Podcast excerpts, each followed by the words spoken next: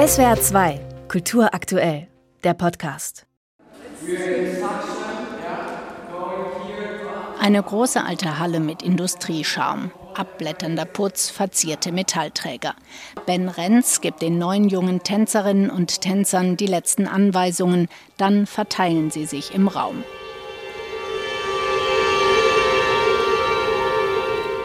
Langsam bewegen sich die Tänzerinnen und Tänzer aufeinander zu und rücken im Pulk immer näher an die Wand. Die Körper scheinen an ihr hoch zu wuchern, klettern aufeinander, verschlingen sich.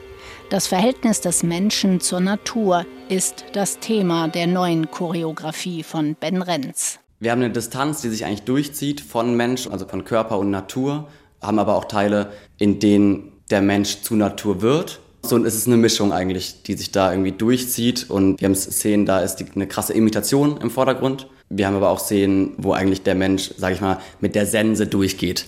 Im Ensemble haben sie viel diskutiert über Klimawandel, Umweltschutz, Katastrophenszenarien, erzählt der 22-jährige Choreograf. Wir haben schon ein paar Leute dabei gehabt, die echt so waren, okay, ich glaube, hier ist halt irgendwie Schluss.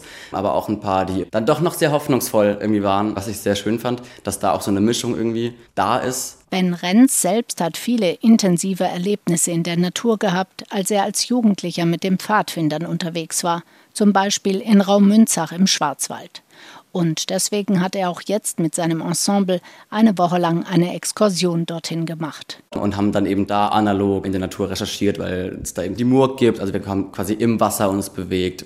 Mit Steinen haben wir gearbeitet, im Wald. Was für Bewegungen können da entstehen? Auch die Dramaturgin der Produktion, Joreme Walz, die viele Jahre mit ihrer berühmten Schwester, der Choreografin Sascha Walz, zusammengearbeitet hat, ist begeistert davon, wie engagiert das junge Team diskutiert hat. Viele junge Erwachsene, Jugendliche fragen sich halt, okay, was kann ich tun und ist es relevant, wenn ich zum Beispiel künstlerisch arbeite oder ist es eben nötig, dass ich irgendwie aktivistisch arbeite und da irgendwie aber auch so eine Balance zu finden und zu sagen, okay, auch künstlerisch zu arbeiten ist eben auch gesellschaftlich relevant.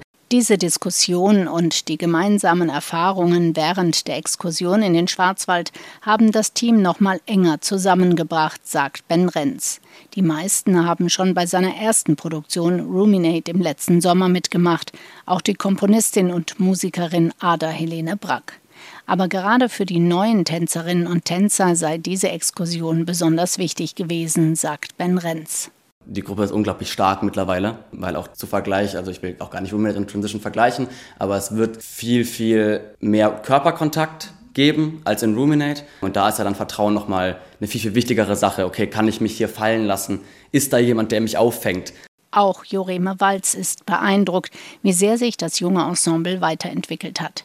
Sie ist froh, dass sie gleich eine zweite Arbeit mit Ben Renz und seinem jungen Ensemble realisieren konnte. Weil die Arbeit so unterschiedlich ist beim zweiten Mal. Gerade weil die Gruppe ja so jung ist und so, so viel gelernt hat in dem Prozess und das jetzt aber in dieser zweiten Runde einfach anwenden zu können. Und da passieren unglaublich viele Dinge, die sehr nachhaltig sind. Schon plant das Team um Ben Renz eine dritte gemeinsame Produktion. Der junge Choreograf ist sich jetzt sicher, dass er nach jahrelanger Arbeit am Theater nun sein künstlerisches Medium im Tanz gefunden hat. Im Oktober fängt der 22-Jährige an der Universität Hildesheim ein Studium der szenischen Künste an. Die Arbeit in Karlsruhe mit seinem jungen Ensemble möchte er aber auf jeden Fall fortführen. SWR 2 Kultur aktuell. Überall, wo es Podcasts gibt.